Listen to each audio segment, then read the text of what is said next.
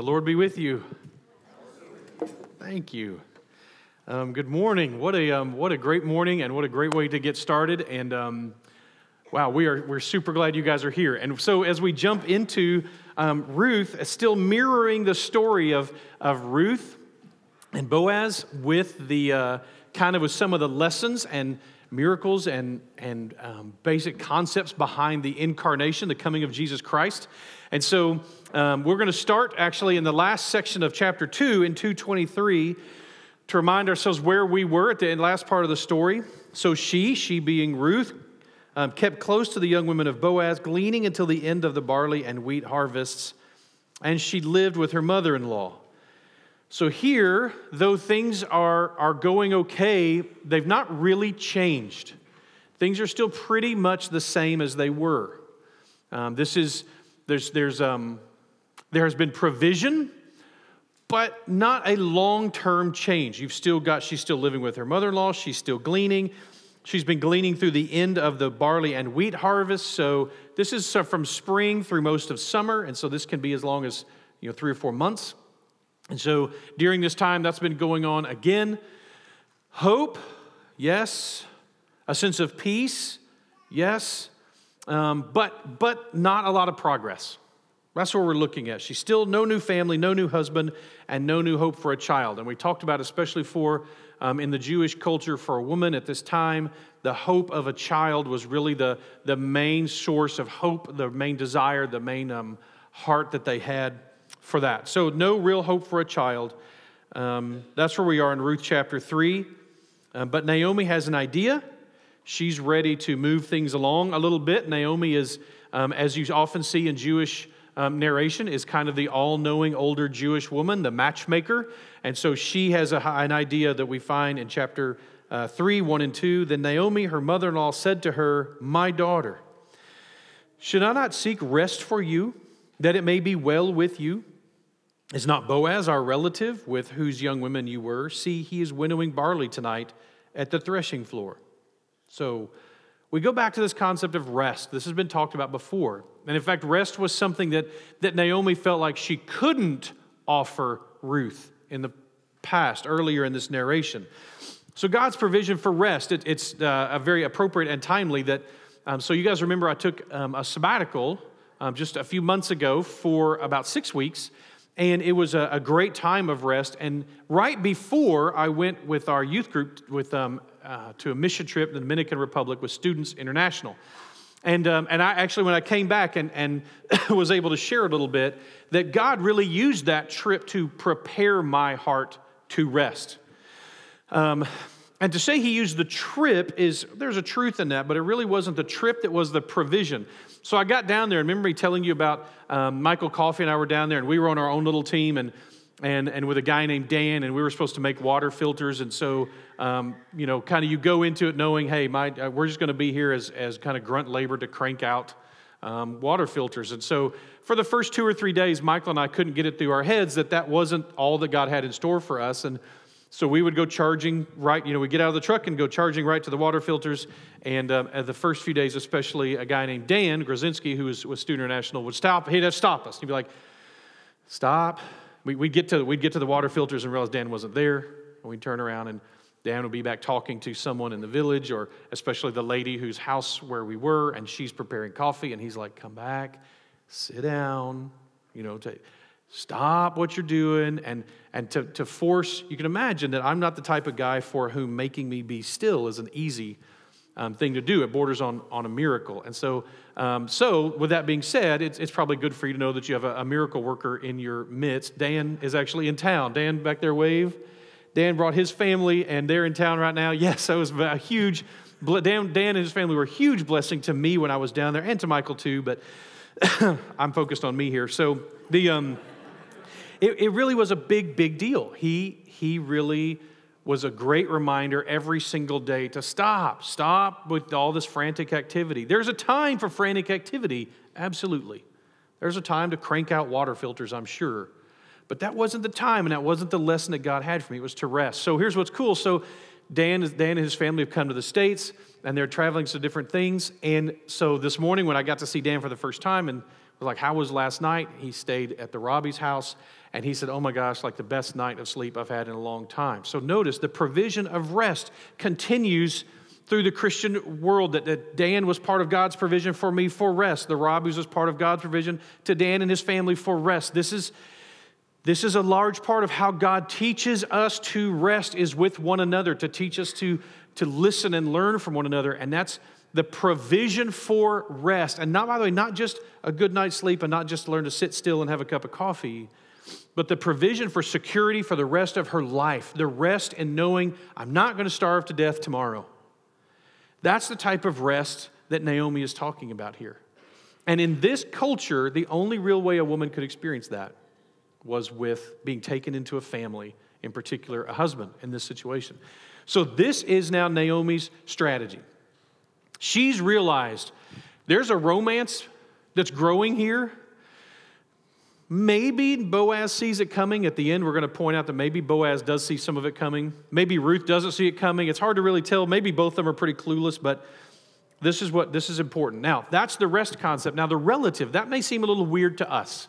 Um, there's lots of East Texas or Arkansas jokes I could insert here about them being relatives. I'm going to I'm going to avoid that and, and move straight to this is they're in the same tribe.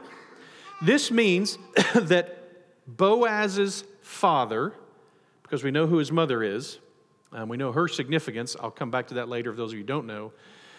Boaz's father, who was a Jew, was apparently related somehow to Elimelech, or Elimelech's father. So there's a, there's a tribal, maybe even a clan connection between these. That's, um, that's significant. They tend to marry within their own clans. But there's even more than that. So the kinsman redeemer laws, which we'll talk more about next week, are important laws. They're, that anything that could be sold in Israel could be redeemed. So anything that could be sold could be, in fact, were required to be redeemed every seven years or every 50 years. And so they could be redeemed. And that was a kinsman redeemer was that the nearest kin to the person who sold the thing by law could require it.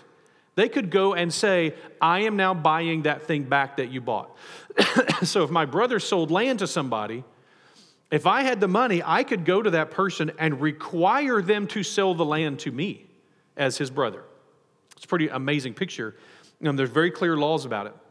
Anything like this could be done. Or even the nearest, the kinsman redeemer, part of their job as well was, by the way, to punish criminals. So people who committed a crime against my family that was illegal, my job would be to go and punish that person. There wasn't a police force for that or, or a legal system for that.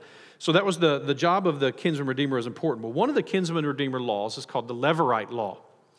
Levir means a brother in law or the, or the, um, uh, the husband's brother.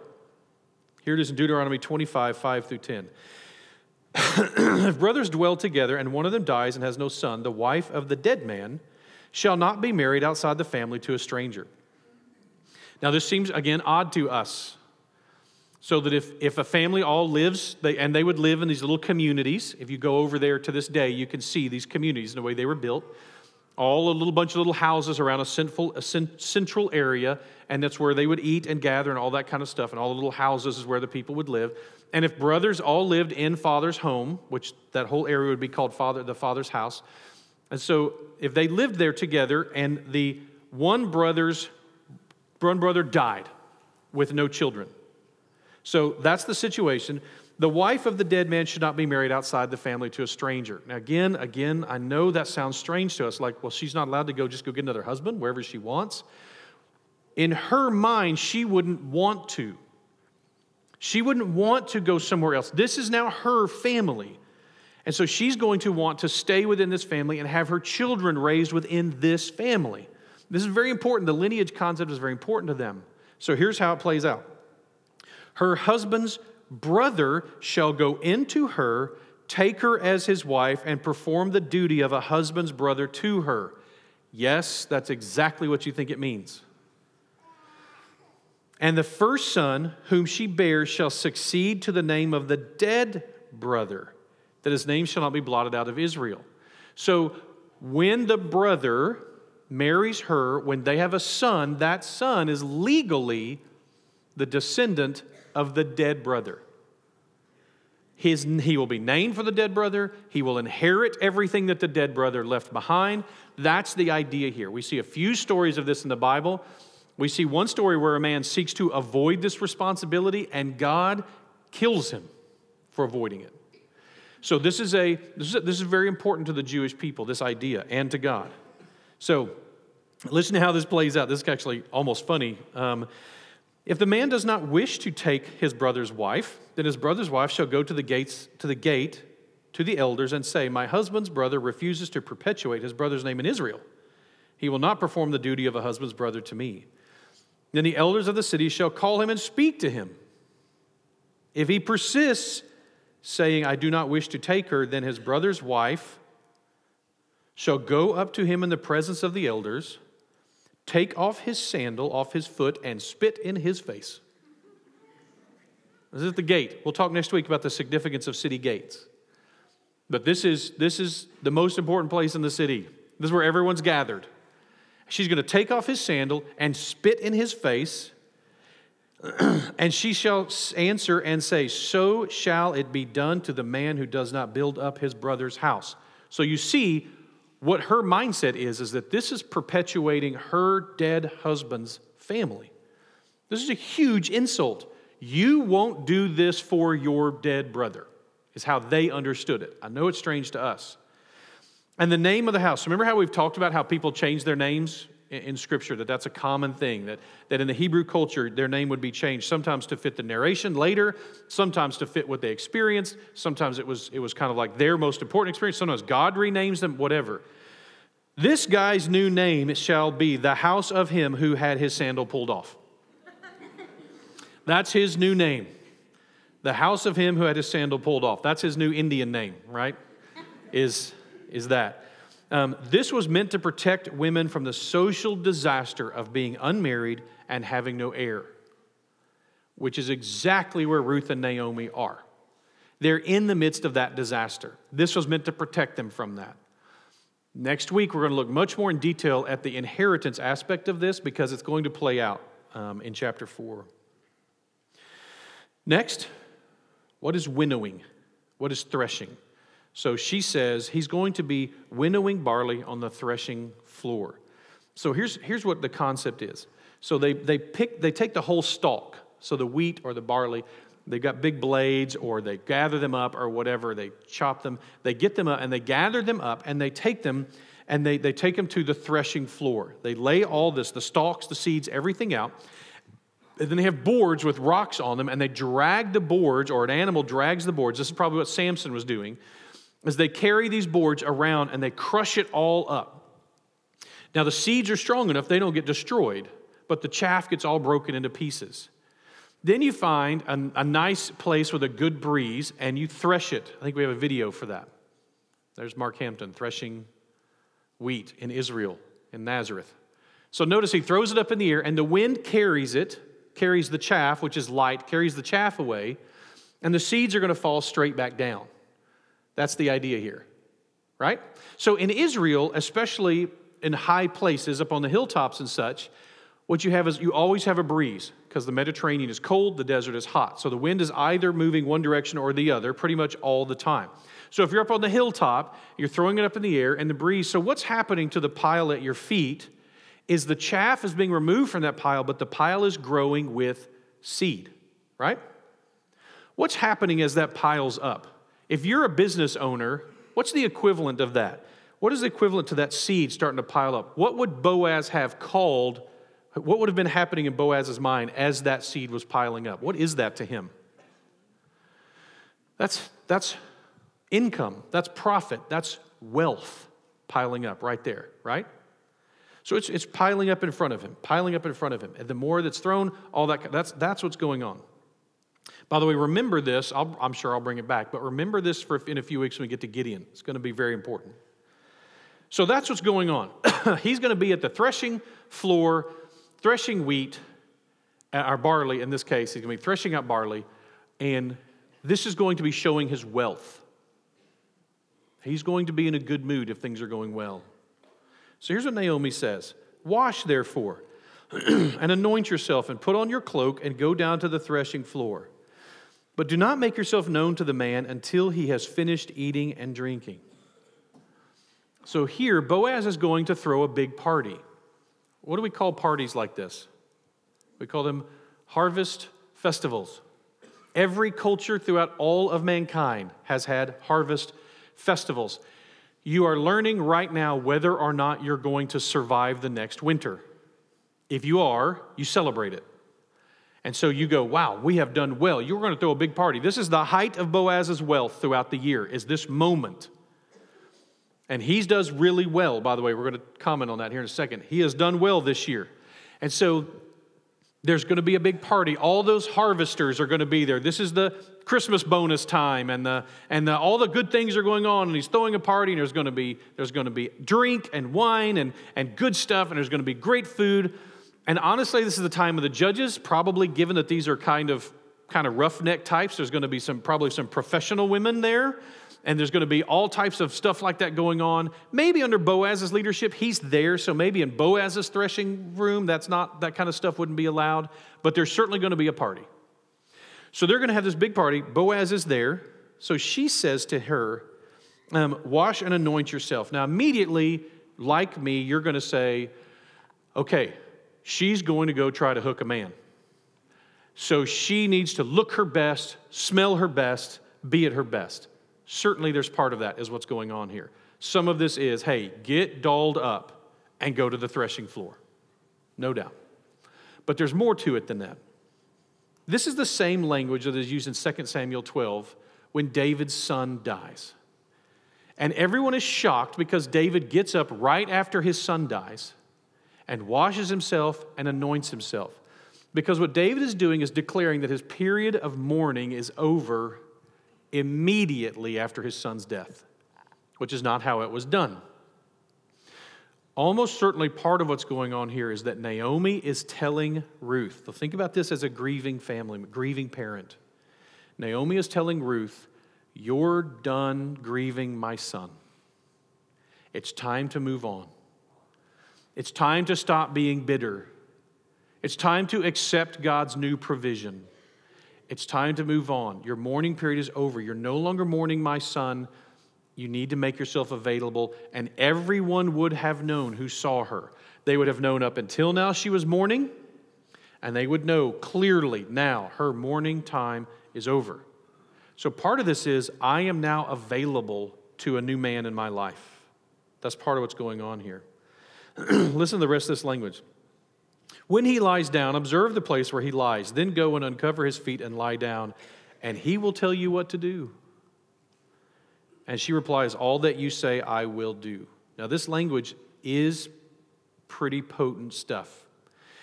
It's awkwardly similar, in fact, to when Lot's daughters decide. Remember how we talked about how one of the messages in Judges is my way or God's way? Lot's daughters, and I'm not going to go into detail in a mixed audience, but Lot's daughters try to figure out a way to solve their own problem their way, not God's way. And that's actually how the Moabite race is invented, is created. It comes from one of Lot's daughters. So this is a this is an uncomfortable language. There's a seductiveness in this language.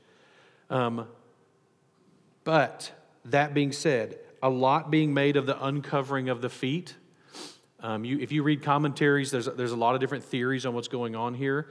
Certainly, the fact that she lays at his feet rather than at his head or at his side is meant to communicate servanthood, no doubt. That's part of, I'm going to make a thesis here in a second, a theory in a second, that's part of it.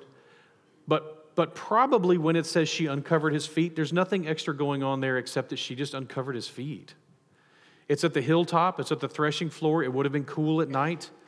So she uncovers his feet, probably for nothing more than the practical reason that it's going to make him wake up and look down at his feet. So, sure enough, that's what happens. Um, when Boaz had eaten and drunk and his heart was merry, he went to lie down at the edge of a heap of grain. Now, it struck me as I was talking about this in the first service, the image that came to my mind was of Scrooge McDuck. I don't, I don't want to connect Boaz to Scrooge McDuck at all, but, but Boaz snuggles up with his big old huge pile of grain and goes to sleep. That's essentially what you're dealing with here. So then she comes softly, uncovers his feet, and lay down. At midnight, the man was startled and turned over. This is one of some of my favorite language. And behold, a woman was there. That's such great language. The, the word behold is one of my favorites in the whole Bible. Every time it's used, it's like so understated. Behold, there's a woman at my feet.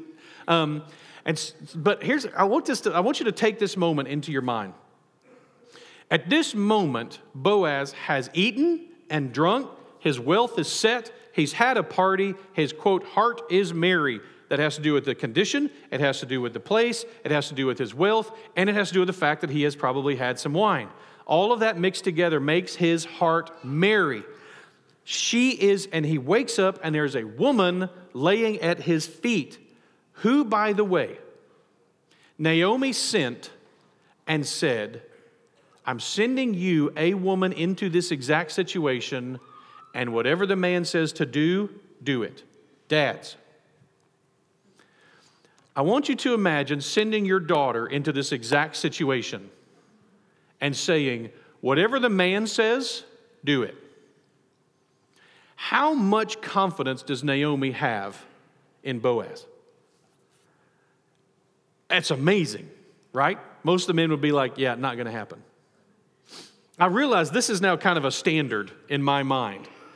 Like it, when, the, when the day comes when some guy has come to talk with me about, you know, maybe marrying Ellie or, or Emma, that, that in my mind I'm going to be saying, would I be willing to send her into this exact situation and trust this man to do what was right? So this is, this is a fascinating little account. And this is the era of the judges. So again, remember that everything that seems extraordinary is extra, extra extraordinary because this is the time of the judges. No one did what was right, they did what was right in their own eyes. And so here, that's, that's what we're dealing with. Behold, there's a woman. Sure enough, he wakes up, he looks down at his feet. Behold, a woman. And he says, Who are you? This isn't because he doesn't know who she is, it's because it's dark, it's midnight. I know that's hard for us to wrap our brain around, but 3,000 years ago at night, it was dark. No cell phones to, like, who is that down there? Like, none of that. No electric lights, Nothing. The, the brightest light that could be created then was a, an oil lamp. And that does not produce much light. And so if you've ever been, so this is, this is just, there is a woman at his feet. He doesn't know who it is. Why is there a woman at my feet? Who are you? He says. She says, I am Ruth, your servant.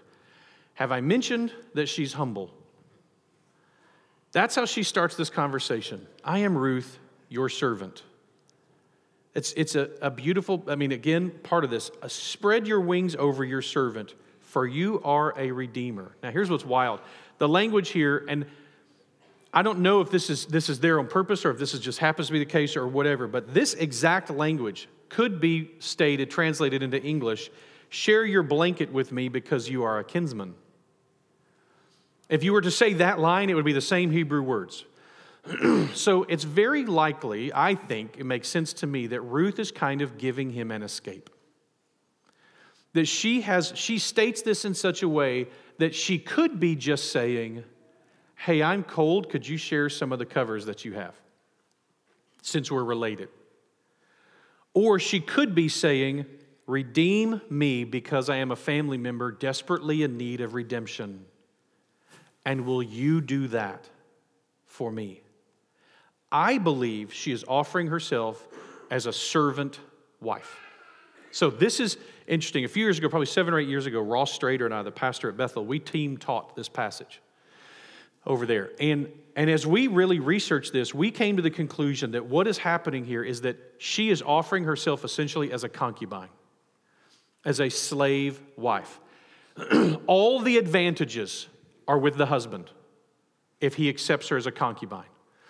She is truly a wife, as we talked about in Judges. It's not like she's not really a wife, but she is not an equal to him. She is his servant, legally his servant, even though she's his wife. The servant wife, the slave wife. And all the advantages become his at that point. He gives her whatever he thinks is appropriate. She has no voice. What's that's this is and, and by the way, guys, just to continue to build up this idea of Boaz, this man above reproach in every way. At this moment, I am convinced that Boaz has every legal, moral, justifiable right to accept her proposal right here and now on the threshing floor. To say, you know what? Deal. We're married.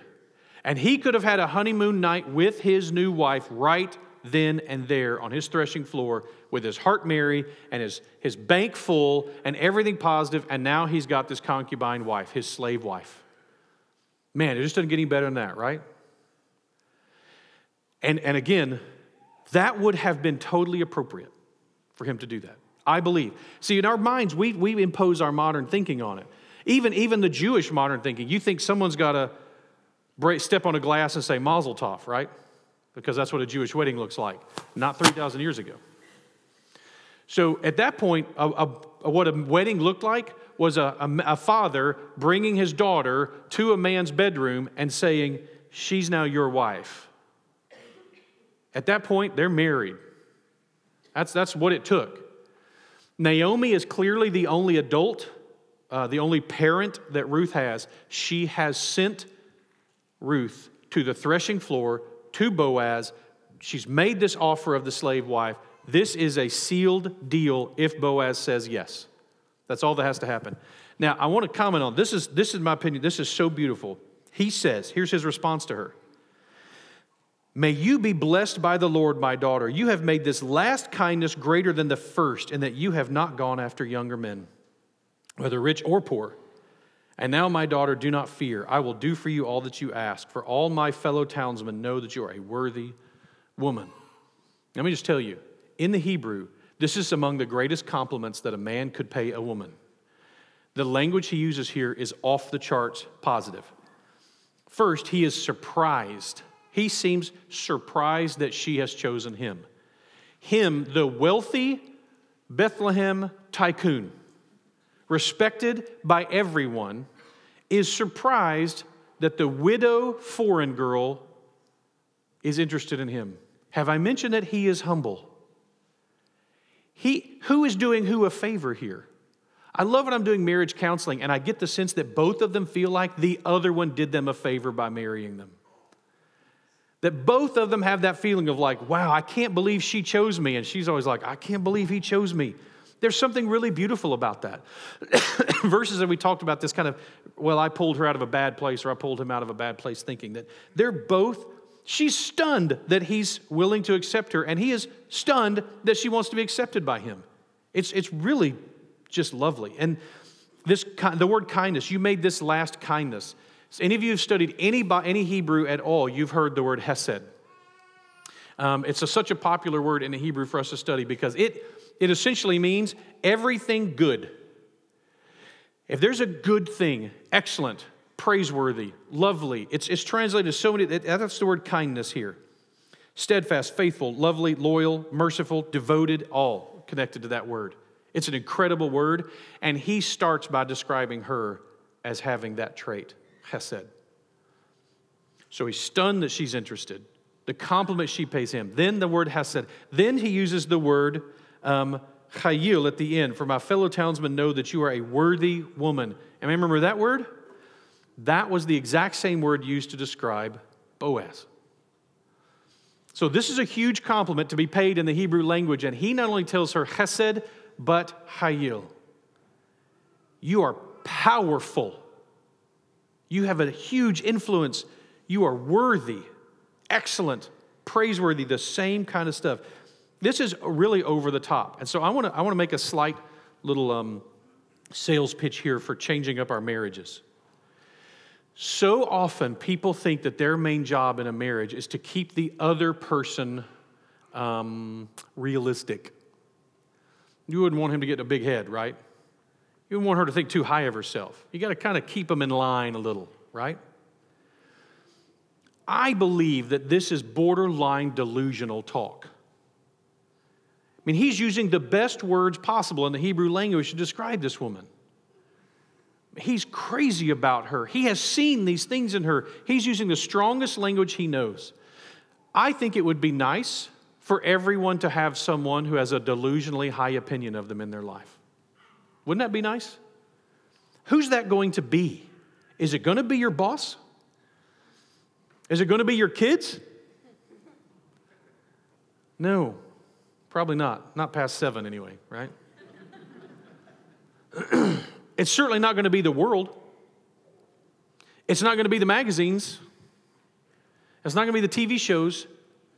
Everything communicated to us by all of those different media is that you're not enough. I'm not enough. I'm not whatever enough. Pick it. I promise you there's something you're not enough in the media world. That if you would just buy their magazine or their fitness equipment or their whatever, then, then maybe you would be enough like the person on the cover is. And all of that is just lies. I have a friend who works for a magazine and he's the computer editor for the ads. And he, it's, it's laughable to him. He'll send me before and after pictures, meaning before I got my hands on this photo and after I got my hands on this photo. He's like, listen, the picture that you see in the magazine isn't the picture they sent me. They don't even do hair and makeup and stuff like that anymore at the modeling shoots. He does all that. That's all done by him. You want them a little bit heavier for this outfit? I'll make them a little heavier. You want them a little curvier? I'll make them curvier. You want them thinner? I'll make them thinner. There's nothing he can't do with that computer. they use old pictures and just change them. We'll just, I'll change her outfit. The, the outfit's been updated, so I'll just change the outfit on her and make it fit her correctly, even though it's totally different. All of this, there's every message in the world is you're not enough, you're not sufficient, you're not good enough. That's what your boss is telling you, that's what your coworkers end up telling you, whether they mean to, even if you have good ones. wouldn't it be nice if someone had a delusionally high opinion of you? And wouldn't it be cool if that was your spouse? What a cool thing you've got here in this, in this picture. I, I've joked before that, that I should be allowed to decide who the most beautiful woman in the world is to me. Isn't that my call? And so I think I should get to decide that that's my wife and tell her so on a regular basis. That's my prerogative. Don't tell me it's not. I'm allowed to have a delusionally high opinion of my wife and any trait in her. I'm allowed to have that. And so I do. Someone ought to in her life. That's the same thing for, I used to joke about. Um, so if I'm sitting and talking about, uh, um, I don't know, astrophysics, which I know nothing about, and, and, I, and I state my opinion on astrophysics, and then that Japanese guy with the long white hair, you know, he's an astrophysicist, and he's up on National Geographic, and he says something different than what I said. I think it's cool for Ginger to go, How funny that the guy on TV got that wrong. now, that's not likely, is it? But someone ought to think I'm right all the time. I, I, someone ought to. And what we've done instead in marriages is we've decided you're the person who doesn't think that. That's your main job is to keep them from getting. I like Boaz's example better. No extra charge for that. I like Boaz's example. In fact, listen to this Proverbs 31, 10 through 12. An excellent wife who can find. she is far more precious than jewels. The heart of her husband trusts in her, and she will have no lack of gain. She does him good and not harm all the days of her life. That first word, an excellent wife, you guessed it, chesed. Now, I know Proverbs 31 has been used like a baseball bat against women in the church for years. It's not some list of something that every woman is supposed to have every part of all the time. It is a, it is a hyper glamorized, delusionally positive picture on purpose. This is the grandeur concept. Every woman should be able to look at this and go, I could grow in that area. I'm pretty good at this. I'd love to. That's the idea. It's this, it's this, this picture of how we can grow, how women can grow and learn. But here's what you need to know about the Hebrew Bible the book of Proverbs, and the Hebrew Bible, the book of Proverbs ends and Ruth starts. So the last thing you read before reading Ruth is Proverbs 31. That's not an accident. As you continue to look through this, so his words, so positive. Um, so I said it before Boaz is with the law and justification to accept her offer right here and there, but look at his response in verse 12. This is wild. Remember, all the card, he, holds, he holds all the cards. And his answer is, and it is true that I am a redeemer, yet there is a redeemer nearer than I. Remain tonight, and in the morning, if he will redeem you, good, let him do it. But if he is not willing to redeem you, then as the Lord lives, I will redeem you. Lie down until morning. This is powerful, again, powerful language. As the Lord, he makes an oath before God, by the way. That's a big deal. Remember how that's how Jephthah's daughter got executed by him, got, got sacrificed by him. It is true, I am a redeemer. Let me, tell you, let me tell you what's happening here. You have offered yourself as a slave wife. Here's what I'm telling you no. Boaz rejects her as a slave wife and instead says, I'm only going to do this above reproach as though you were a Jewish noble woman. He rejects her as a slave wife and will only accept her as a peer wife. As you hear about Christianity or Judaism coming from a misogynist or an anti women mindset, introduce them to the model of masculinity in the Bible, Boaz, who prefers the peer to the slave. It's, it's, and by the way, that's his mindset. Her mindset apparently is she is his servant no matter how he accepts her. That's pretty amazing. Both of them are honored to be chosen by the other. So he's going to send her out while it's still dark so that no one sees her and gets the wrong idea, the wrong impression. Uh, because either he needs to get up the next morning and say, Hey, we were married last night. This is my new um, slave wife, Ruth or she needs to not be there in the morning so that people don't get the wrong idea that maybe she was working with the professional women, because remember, that's part of her future if something doesn't happen, probably. So he sends her out. And this is what he says. Um, uh, I'm, in fact, um, Bryn, if you'll go ahead and come on up. Bryn's going to model something for us here in a second. Saying, These six measures of barley he gave to me, for he said to me, You must not go back empty handed to your mother in law. So, don't need to tie it. No need to tie it in the back. There you go. Um, okay, so two things are going on here. Either he says, um, Hey, I'm going to lay, uh, he takes part of her garment and lays it out on the ground and pours in. By the way, six measures is twice as much as he gave her the first time he saw her. This would be 60 pounds of grain that he's about to give her. So either it's like this she takes part of her garment, she lays it down, and he fills it up with grain, ties it up, and ties it on her back. Very plausible, given that it's 60 pounds, very likely. However, another one of the commentaries talked about what if, let's show the other one, what if it's, if it's the way that it's done, you know, all the women in the South who go to the garden, they'll carry that like this. So I'm not going to try to pour 60 pounds of grain, in fact, not even close to it, but let's say he starts pouring grain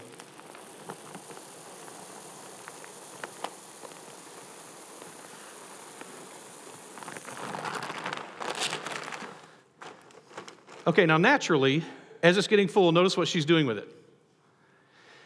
Remember, I said that Naomi said, I went away full and came back empty. And we talked about what empty and full mean, especially for a Jewish woman. Full means what? Pregnant with a child.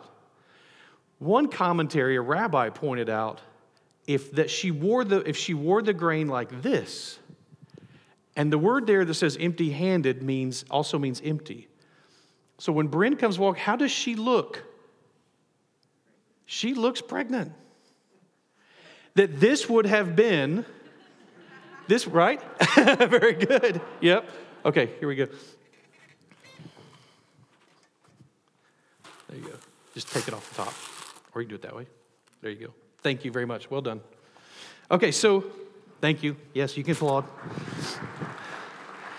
So either he's pouring 60 pounds of grain, which of course would have flowed all back onto the floor and would have made a huge mess and would have been this beautiful picture of opulence. Or maybe they took that big wrap thing and they rolled it around to her front so that she still has to carry it like this home. I think all of that potentially works. But she comes home, notice, and there's no doubt that there's a play right here going on. She goes home bearing Boaz's seed. There's no doubt that that double meaning is clear here that she goes back to Naomi, and Naomi, who is empty and has no hope for another child, that Ruth shows up looking pregnant or at least carrying a whole bunch of Boaz's seed, and that double meaning is clearly there. This is my intention is to send you back to Naomi, not Ruth, I'm giving you a bunch of grain. I'm sending you back to Naomi, who is empty and she is going to see that her life is about to get full again. It's such a cool picture of God's provision. It's such a, I just, I'll tell you what, this book, you can study it forever and ever. Um, so, but notice this also in the midst of it creates this kind of last tease. The last tease here is that here we are at the end of chapter three, and we don't know for sure if Boaz is going to be the man. There's a nearer Redeemer. That makes us nervous. I've always think it's, I think it's funny. This poor guy, we don't ever get his name, by the way. Not through all of chapter four, we never get his name because we would all hate him. He didn't do anything wrong. He's not done anything wrong. But we are so cheering for Boaz that we would all be wearing anti Larry stickers. You know, whatever this guy's name was, we'd be like, no, not him, not him. We want, we have determined ourselves it needs to be Boaz. We're excited about Boaz being the one with her, um, all of that kind of stuff. This, but this is Judges. Everything can still fall apart. You're never safe in the book of Judges. In the era of Judges, things can fall apart at the last second. It can seem to be going so well and then it can still fall apart. We're, you're not supposed to feel safe yet. So, um, as you look at this, again, further looking at this language, the book has made it desperate, made us desperate for this to be Boaz. It, we, we really want it to be him, but we've got to be patient. We have to be patient a little bit longer to see for sure is it going to be Boaz? We have hope, which we talked about a couple of weeks ago. This hope is mirrored. The story of Boaz and Ruth is so mirrored by the advent, by the coming of Jesus Christ. Our hope has begun to be realized, just like Ruth and Naomi's has. We see it, we accept it. We're not fully home yet, but the hope is very real. We find peace in the character of our Redeemer. If, if Jesus is not trustworthy, if God is not someone who makes things new, if He doesn't know how to judge and save and rescue, then we don't have any hope. If He has forgotten us, then we can have no peace. she replied, Ruth 3:18, "Wait, my daughter, until you learn how the matter turns out, for the man will not rest, but will settle this matter today." A little bit more free marriage advice. When I hear from a wife the phrase, if I don't take care of this, it won't happen, that's, an, that's a bad place for a woman's heart. There is great power in the fact that these two women know we don't have to worry about this. Boaz is taking care of it. That's a powerful thing in a marriage. Not that a woman can't take care of it, or isn't going to take care of it, or doesn't intend to take care of it, or doesn't even want to take care. of it. She may want to do all of that kind of stuff. But I will tell you, as a marriage therapist, when I hear that line more than a couple of times out of a woman's mouth, if I don't take care of this, it just won't happen. That's, that usually indicates there's a problem. We have a peace that our Redeemer will come and settle this matter at the proper time. He has not forgotten the living or the dead. Let not your heart be troubled, John writes in John 14. Jesus said, Let not your hearts be troubled. Believe in God, believe also in me. In my Father's house are many rooms. If it were not so, would I have told you that I go to prepare a place for you? And if I go to prepare a place for you, I will come again and take you to myself, that where I am, you may also be. We know his plan to that degree. We know what his intention is. We know he's going to follow through with this. We have peace not in knowing the details of the plan, but in knowing that we have not been forgotten down here. He hasn't forgotten us. He's going to come get us. He remembers us and His promises, and we just have to be patient. And patience leads to joy. So often, when we lack joy, it's because of our lack of patience. Isaiah 35, a prophecy about the Messiah, 35:10, and the ransomed of the Lord shall return and come to Zion with singing. Everlasting joy shall be on their heads, and they shall obtain gladness and joy and sorrow and sighing shall flee away we do have good news of great joy. We have a Redeemer just a little longer, and the story will be fulfilled.